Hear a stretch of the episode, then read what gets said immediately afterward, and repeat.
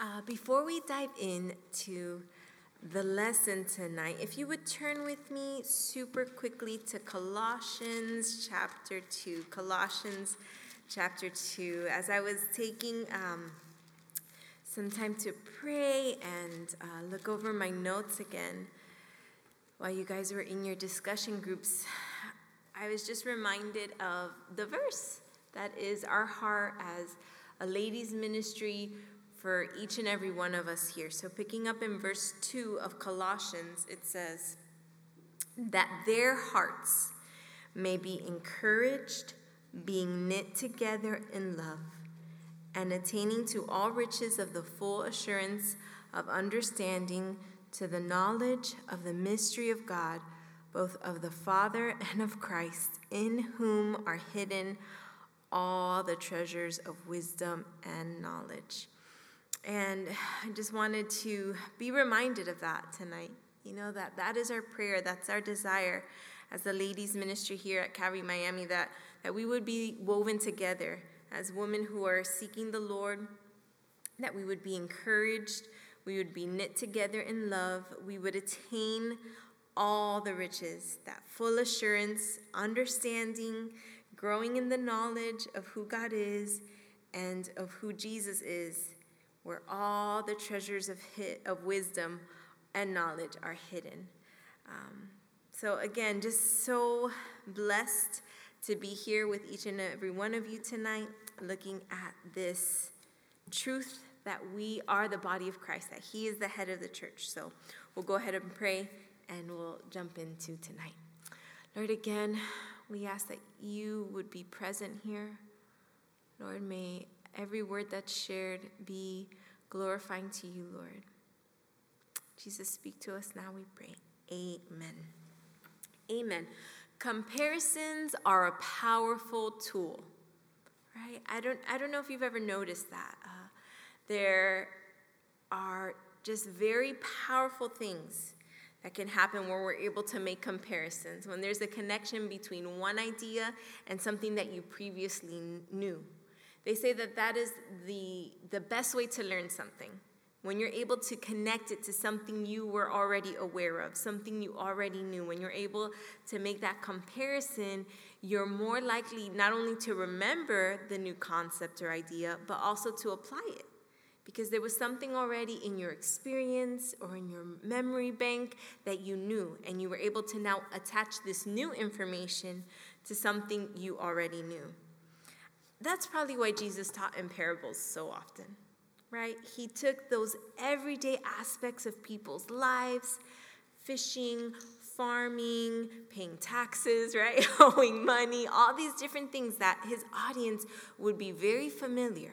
He took the everyday and he pointed out the comparison to the kingdom of heaven. He said, You're familiar with all this. Now here's the spiritual lesson. Here's the heavenly truth attached to what is earthly, what is common. When it comes to marriage, it's interesting because it was created with that specific lesson in mind. When God points to marriage, he usually speaks of his love for the church or his love for Israel in the Old Testament. So it's sweet to see that this this message, this comparison, is one of the few things we still have from the Garden of Eden, right? I don't know of much else that was able to survive the fall of man other than that relationship. That is so special to the Lord. And before we continue tonight, I just I don't want anyone to feel condemned, right? If if if divorce is part of your testimony or part of your story, um, if you're not married right now, it's not like, okay, I could tune out, this doesn't apply to me. Tonight, we're going to look specifically at how marriage and our relationship with Jesus, right? These comparisons, this way that we can grow in our relationship with the Lord by looking at it as a marriage. There are so many similarities, even in Scripture, when we look at that first marriage, Adam and Eve, and how God created Eve, and we look at the birth of, of the church we look at everything that Jesus went through.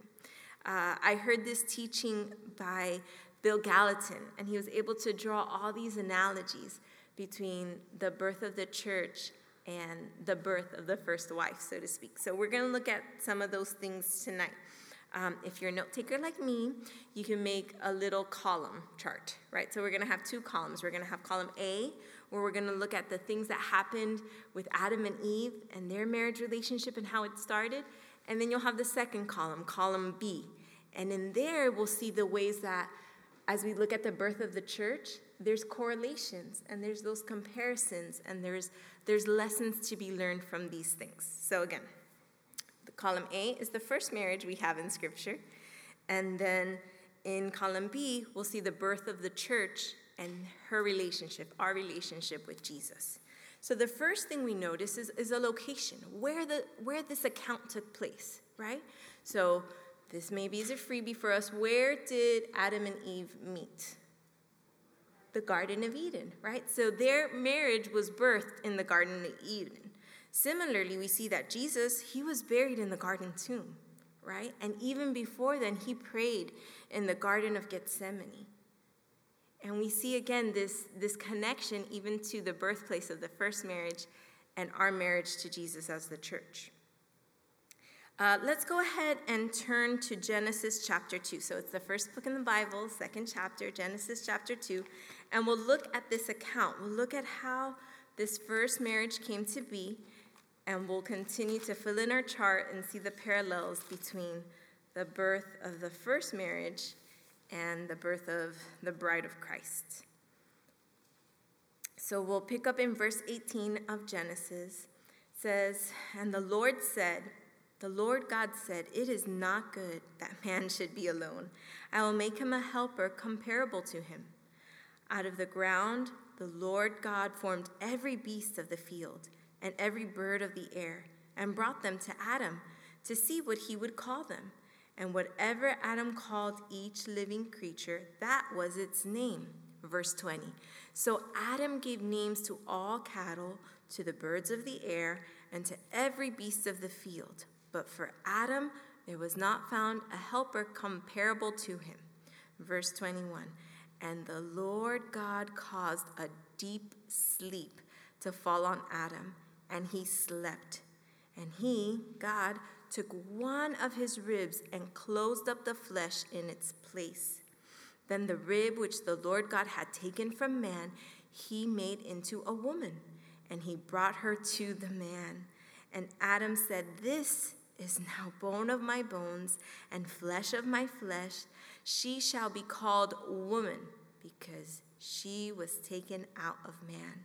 Therefore, a man shall leave his father and mother and be joined to his wife and they shall become one flesh. And they were both naked, and the man and his wife, the man and his wife, and were not ashamed. So there we have the first account. One of the first things we see there in verse 21 is that the Lord caused Adam to fall into a deep sleep. Right? He fell into deep sleep in order for his wife to, to come to him. Similarly, Jesus had to die. His was not just a deep sleep, it wasn't a power nap, right? It was death. That is what had to happen for the birth of the church. We read also in that verse that out of his side, the Lord took one of his ribs. And it reminds me of the account in John 19, verses 31 through 36. We won't turn there, but you could jot it down. John 19, 31 through 36, where the soldiers came and out of the side of Jesus flowed water and blood. Right? So we see again just the scars that took place for the birth of the church, for this bride of Christ to be able um, to be brought to the Lord. We notice at the end there that there was unashamed intimacy between husband and wife. They were naked, they became one flesh, they were not ashamed. And what did Jesus do at the cross? He bore our guilt and shame to renew our relationship with God. And again, it's just so amazing to see how, even just before we, we hear about what marriage looks like, and we see other verses about that union and that commitment, and, and just from its inception, from the start, we see that the Lord was already creating a parable. He was already creating this message that through marriage we would be able to see our relationship how it ought to be with Him. So that, that's our first chart, right? We see the first marriage and we see the birth of the church. There's also a second chart if you want to continue on this note taking journey with me, where we'll look at some Jewish traditions, right? Some ancient Jewish traditions that took place in that culture that also speak to us about our promise as the bride of Christ. One of the things that was always involved in um, traditional customs for Jewish weddings was a price, right? There was a price to be paid. And depending on the scripture, depending on the custom, it, it was kind of hard for me to figure out wait, was the dowry just supposed to come from the bride's family? But then you also see examples where the husband pays a price. And I thought, you know what? That's exactly how our relationship is. Jesus paid the, the most unimaginable price for us, right? His life. But there's also a cost of discipleship. There's also something we give up in order to be His. So the price is always involved, whether it was a dowry or whether it was the bridegroom presenting that he would be able to provide for his wife and giving that gift to, to her parents. There is a cost in marriage. And uh, that's not just spiritually, right? Those of us that are married know that there is a cost. There is a dying to, to self. There is a sacrifice in, involved in weddings, in marriage. The second aspect of Jewish and wedding traditions was this act of betrothal, right? So there was a guarantee given that I am going to marry your daughter one day. But that day was unknown. So there was something as a guarantee given, right? That exchange with the with the dowry, with the price. And we see in Acts 2 that we've been given a guarantee also, the Holy Spirit. In Acts chapter 2, that, that is the first time we see the church gathered together, right? Waiting, praying after Jesus ascended, and he gives them a promise. He says, Here's my spirit. And that is that guarantee. We, we see it also mentioned in Second Corinthians chapter 1, verse 22. 2 Corinthians chapter 1 verse 22 where Paul reminds us that we have been sealed with the Holy Spirit as a guarantee, as an engagement ring that our groom is coming for us. Ephesians chapter 1 verses 13 and 14, Ephesians 1 13 through 14, reiterates that same idea that we have been sealed by the Holy Spirit and that promise is a promise of inheritance, that he will come again for us. Ephesians 1 13 and 14, 2 Corinthians 1, verse 22. So, in this time of betrothal, the, the couple wasn't living together. Instead, the bridegroom went to make preparations. He was preparing the new home for his bride to be. And this was before HGTV right? So he didn't know exactly what was the style or, you know, whether they would take a more modern, you know, mid century aesthetic or, you know, different traditional setting. No, he had to, out of his own love, out of his own desire to bless his bride, prepare a home. And it reminds me of the promise that Jesus gave his disciples in John 14. He says, I go and I prepare a place for you. And that promise is followed by, and if I go, I'll surely come again that you might be with me. That is his desire to be with us. So again, that those preparations by the bridegroom that we saw in cultural, like the Jewish culture, those wedding traditions, we also see spiritually, where Jesus promised to prepare a place for us.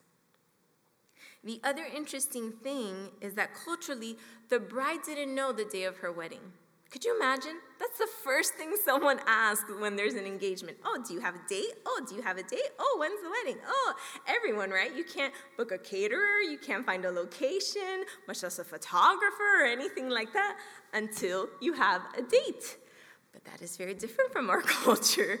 The way that these things took place, it could be at any moment. Ta da! Your groom is here, time to be married. So I would imagine that while the groom was preparing a house, she was preparing her dress and all the flower arrangements and all those things for the festivity as well. The unknown time is something that we see associated time and time again in Scripture with the rapture, right? Matthew 24, 26 says that no one knows the day or the hour. And again, that's chapter 24, verse 26 in Matthew. No one knows the day or the hour. The other interesting thing I found in researching some, some of these traditions is that the wedding usually lasted a week, right? Seven days.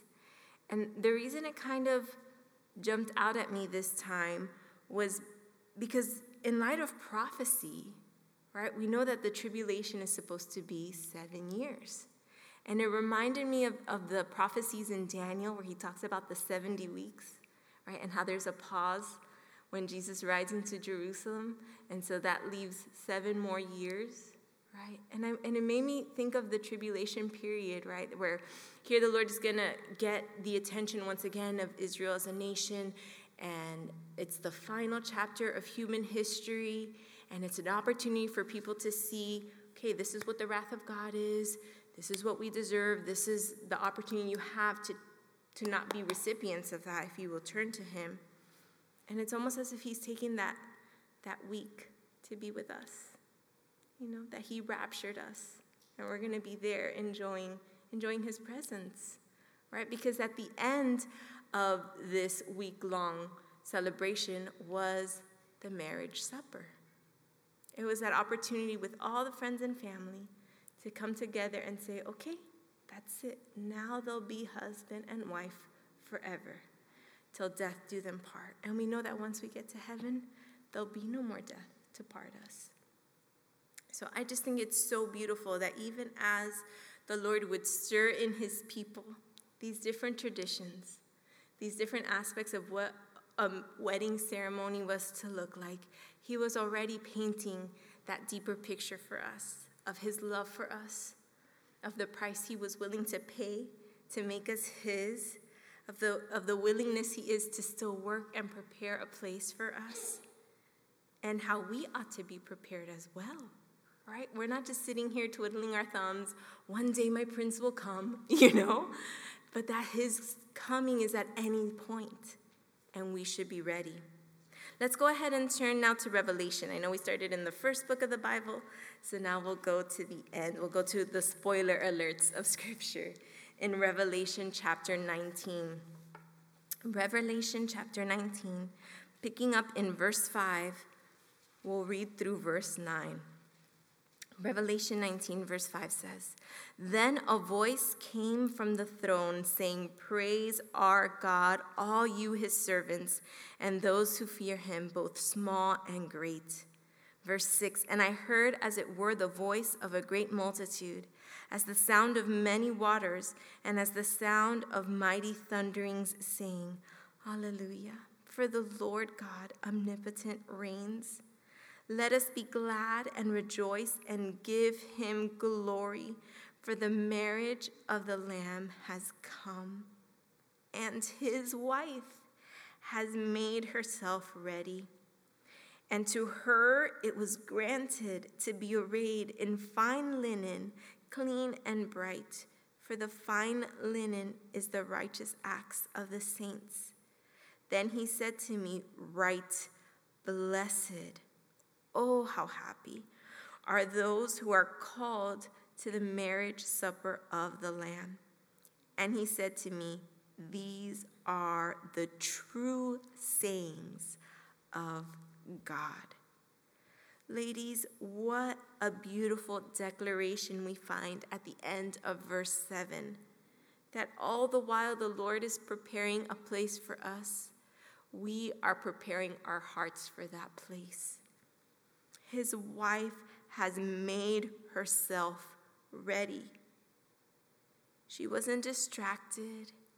She wasn't getting herself worked up as to whether or not he would come, she was so assured that her groom was a man of his word that she couldn't help but get ready. She couldn't help but ask her friends, What do you think? These shoes or those? What do you think about these flowers? You know, we should probably pick something that's always in season because we never know when he's going to come. You know, what about this hairstyle? What about this makeup, right? And all those things could be lessons for, for spiritually, how we ought to prepare for the coming of the Lord. What about this verse? How can I apply it? What about this character trait? I don't know if it's becoming me as, as a wife of, of the Lord. What, what about this problem I'm facing? You know, how do you think my groom would want me to handle it? Ladies, may we be that bride that is making herself ready. And you know what the sweet thing is? The Lord doesn't say, figure it out. He doesn't say, be ready, or, oh, well, I guess you'll just be embarrassed when you get to heaven. Oh, did you see her dress? What was that deal? No, to her it was granted. All the while, while she is making herself ready, the Lord is granting her to be arrayed in the righteous acts of the saints. As we do things for our King, he is pleased. And it's granted to us to be clothed in his righteousness, in his love, in his grace. But it doesn't happen if we're wasting time, if we're too busy binging when we should be bending our knees in prayer. Ladies, we need to redeem the time because we do not know the day, and we certainly don't know the hour. I want to look at another um, betrothal in Scripture. Uh, we're going to jump back to the first book in the Bible, and we're going to look at Genesis chapter 24. Genesis chapter 24. I would imagine that many of you are familiar with this account of Isaac and Rebekah. And it, it came to my heart in preparing for tonight because it was my favorite. Whew, Okay, it was my favorite teaching by Chuck Smith that I got to hear him share in person before I was even married. Um, as most of you know, Pastor Chuck Smith was the person that the Lord used to start uh, the movement of Calvary Chapel there in Costa Mesa, California, through his wife, the burden that she had for the younger generation, right, the hippies. And the Lord used this man of, of simple faith, of simple words, simply sharing the gospel, allowing people to use their gifts, and it impacted our entire nation, even our world. Um, so he did this amazing teaching on all the times that the Lord appeared to Abraham and how he was calling him to a closer relationship, right? Every time that Abraham built a, an altar and it says the Lord appeared to him, he talks about like that drawing closer, you know, that calling that he has. And he mentions that the last time the Lord appears to Abraham, it's with Isaac when he says, Give to me your only son. And he pointed out how there is no deeper fellowship we can have with the Lord than to relate to him in suffering. You know, that who else in scripture really had that connection with God's heart of what it would be to give up an only son? And maybe that's why Abraham is called the friend of God, right? Because he was able to know what that would be like in giving up his only son. And then he says, and he points it out, and it was kind of just the tail end of this teaching as he went through each of the times that the Lord appeared to Abraham. He says, and the next time we see Abraham, he's sending his servant to get the bride for his son. And he shared how he is so he was so convinced that that would happen at any moment that the Lord would finally say, "Okay, go get my son's bride." So we're going to pick up in verse 24 and we're going to see the heart of a father wanting to find the bride for his son. Verse 1 of Genesis chapter 24. Now, Abraham was old, well advanced in age, and the Lord had blessed Abraham in all things. So Abraham said to the oldest servant of his house, who ruled over all that he had, Please put your hand under my thigh, and I will make you swear by the Lord, the God of heaven and the God of the earth, that you will not take a wife for my son from the daughters of the Canaanites, among whom I dwell. But you shall go to my country, to my family, and take a wife for my son Isaac. And the servant said to him, verse 5, Perhaps the woman, the woman will not be willing to follow me to this land? Must I take your son back to the land from which you came? Verse 6 But Abraham said to him, Beware that you do not take my son back there. The Lord God of heaven, who took me from my father's house and from the land of my family, and who spoke to me and swore to me, saying, To your descendants I give this land, he will send his angel before you, and you shall take a wife for my son from there. Verse 8 And if the woman is not willing to follow you, then you will be released from this oath. Only do not take my son back there. I wanted to pause a second there because we see how the heart of God is that He is a gentleman. There is not going to be one person in heaven who didn't want to be there. In fact, the only reason to not be in heaven is because you didn't want to be there. Why? Because all you have to do to go to heaven is want to be there by saying, Okay, Jesus, you're Lord of my life. You died for my sins. You are the way to heaven. That's it. You believe in your heart. You accept salvation, right? You surrender to that invitation. We must be willing to follow our Lord, to allow Him to get us ready to be His bride.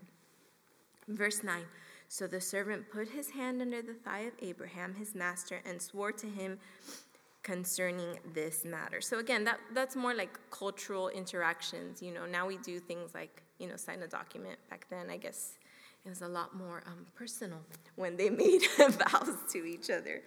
Verse 10 Then the servant took 10 of his master's camel and departed, for all his master's goods were in his hand. And he arose and went to Mesopotamia to the city of Nahor. And he made his camels kneel down outside the city by a well of water at evening time, the time when women go out to draw water. Then he said, O Lord God of my master Abraham, please give me success this day and show kindness to my master Abraham. Behold, here I stand by the well of water, and the daughters of the men of the city are coming out to draw water. Now let it be that the young woman to whom I say, Please let your pitcher that I may drink, and she says, Drink, and I will also give your camels a drink. Let her be the one you have appointed for your servant Isaac, and by this I will know that you have shown kindness to my master. I love this servant's prayer. He says, Lord, let this be the test. Let her be the one that will be my master's son's wife. Um, one of the things I remember from a recent couples retreat is that our society, our Western culture, Hollywood is obsessed with this idea of finding the one. Like, who is your soulmate? You know, they're out there somewhere. And um, the pastor pointed out that you aren't soulmates, you become that, right? You choose to be that in your marriage relationship. The Lord appoints this marriage, He allows you to be married, and then you have the opportunity to become each other's soulmates. But He prays this, and verse 15, and it happened before he had finished speaking that behold, Rebekah, who was born to Bethuel, son of Milcah, the wife of Nahor, Abraham's brother, came out with her pitcher on her shoulder. She was prepared. There's that bride readying herself for her Lord. And now the young woman was very beautiful to behold, a virgin. No man had known her. And she went down to the well, filled her pitcher, and came up. Again, we see her integrity, we see her character. This allowed her to become the wife of Isaac. And the servant ran to meet her and said, Please let me drink a little water from your pitcher. So she said, Drink, my lord. Then she quickly let her pitcher down to her hand and gave him a drink. In verse 19, and when she finished giving him a drink, she said, I will draw water for your camels also until they have finished drinking. Then she quickly emptied her pitcher into the trough, ran back to the well to draw water, and drew for all his camels. And the man, wondering at her, remained silent so as to know whether the Lord had made his journey prosperous or not. Isn't that interesting? The Lord answers his prayer, word for word, it seems. And he was in so much shock that he said, Let me see if this thing is from the Lord.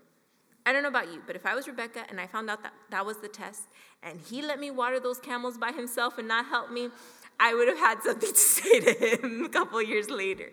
But again, you see her work ethic. You see her willingness to serve this stranger. And I pray that we would have those servant hearts, that we would be willing to do the extra work, right? When the Lord calls us to, whether it's taking care of our children, whether it's hospitality, whether it's here at church or at our jobs, wherever we are called to serve, that we would go above and beyond. We would honor the Lord by doing the hard work. So it was, verse 22, when the camels had finished drinking, that the man took a golden nose ring weighing half a shekel and two bracelets for her wrists weighing 10 shekels of gold. And he said, Whose daughter are you? Tell me, please, is there room in your father's house for us to lodge? So she said to him, I am the daughter of Bethuel, Milcah's son, whom she bore to Nahor. Moreover, she said to him, We have both straw and feed enough and room to lodge. Then the man bowed down his head and worshiped the Lord. It was as if he knew this is the answer to prayer. This was the desire of my master's heart. And he said, Blessed be the Lord God of my master Abraham, who has not forsaken his mercy and his truth toward my master. As for me, being on the way, the Lord led me to the house of my master's brethren. So the young woman, woman ran and told her mother's household these things.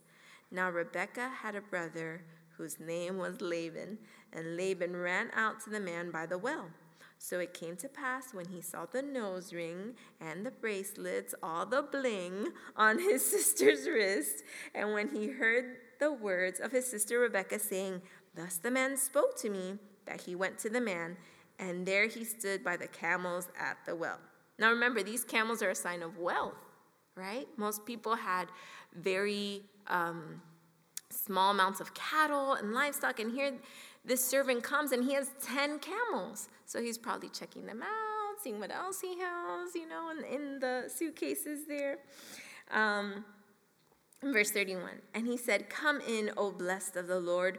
Why do you stand outside? For I have prepared the house and a place for the camels. Again, he's really hung up on these camels. then the man came to the house and he unloaded and fed he unloaded the camels and provided straw and feed for the camels, and water to wash his feet and the feet of the men who were with him.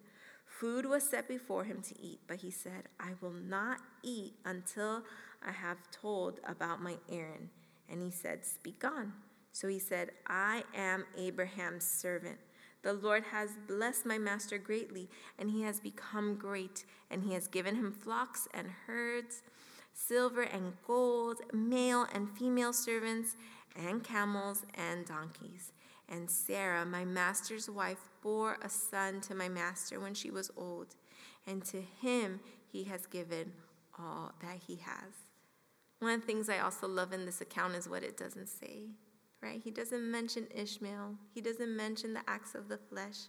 He doesn't mention Sarah's impatience. We see the goodness of the Lord.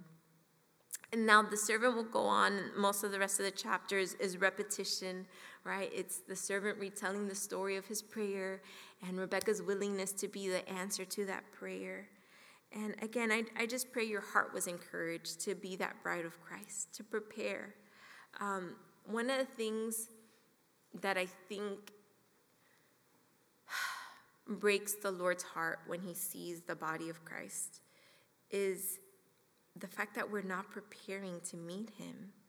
There's not this joy over that glorious wedding day that approaches.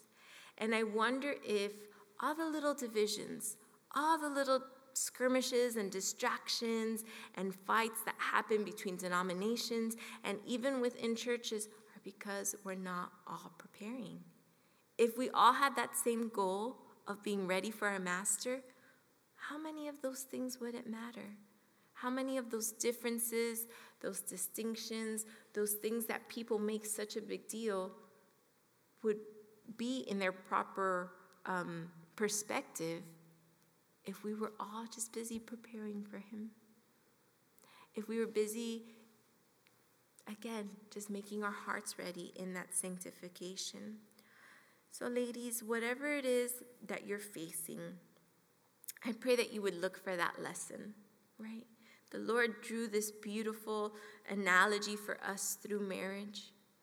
And whether you're married or you're not married, whatever situation is going on, ask the Lord to show you that lesson. And through it, allow Him to make you ready as His bride. Let's pray. Lord, we, we thank you so much. God, we ask that you would forgive us when we are a distracted fiance, when we are not excited, Lord, uh, when we do not allow that seal of the Holy Spirit, God, to protect us, to keep us from this world. Help us to abstain, God, from the things that are just garbage. Lord, we want to be ready for your return. Please um, rekindle that fire in our hearts, that relationship with you, that we would desire to be in your word, to read it, to apply it, God. Help us to encourage one another. If we have been isolating ourselves lately from, from church, from our sisters in Christ, God, would you forgive us and would you draw us back to that fellowship, draw us back to that transparency, that accountability, Lord? May we be one as you and the Father are one, God. Encourage us, we pray. We love you. We ask these things in your name, Jesus. Amen. Amen. We do have um, the next lesson printed out for when we meet on February 22nd. Go with the Lord. You're dismissed.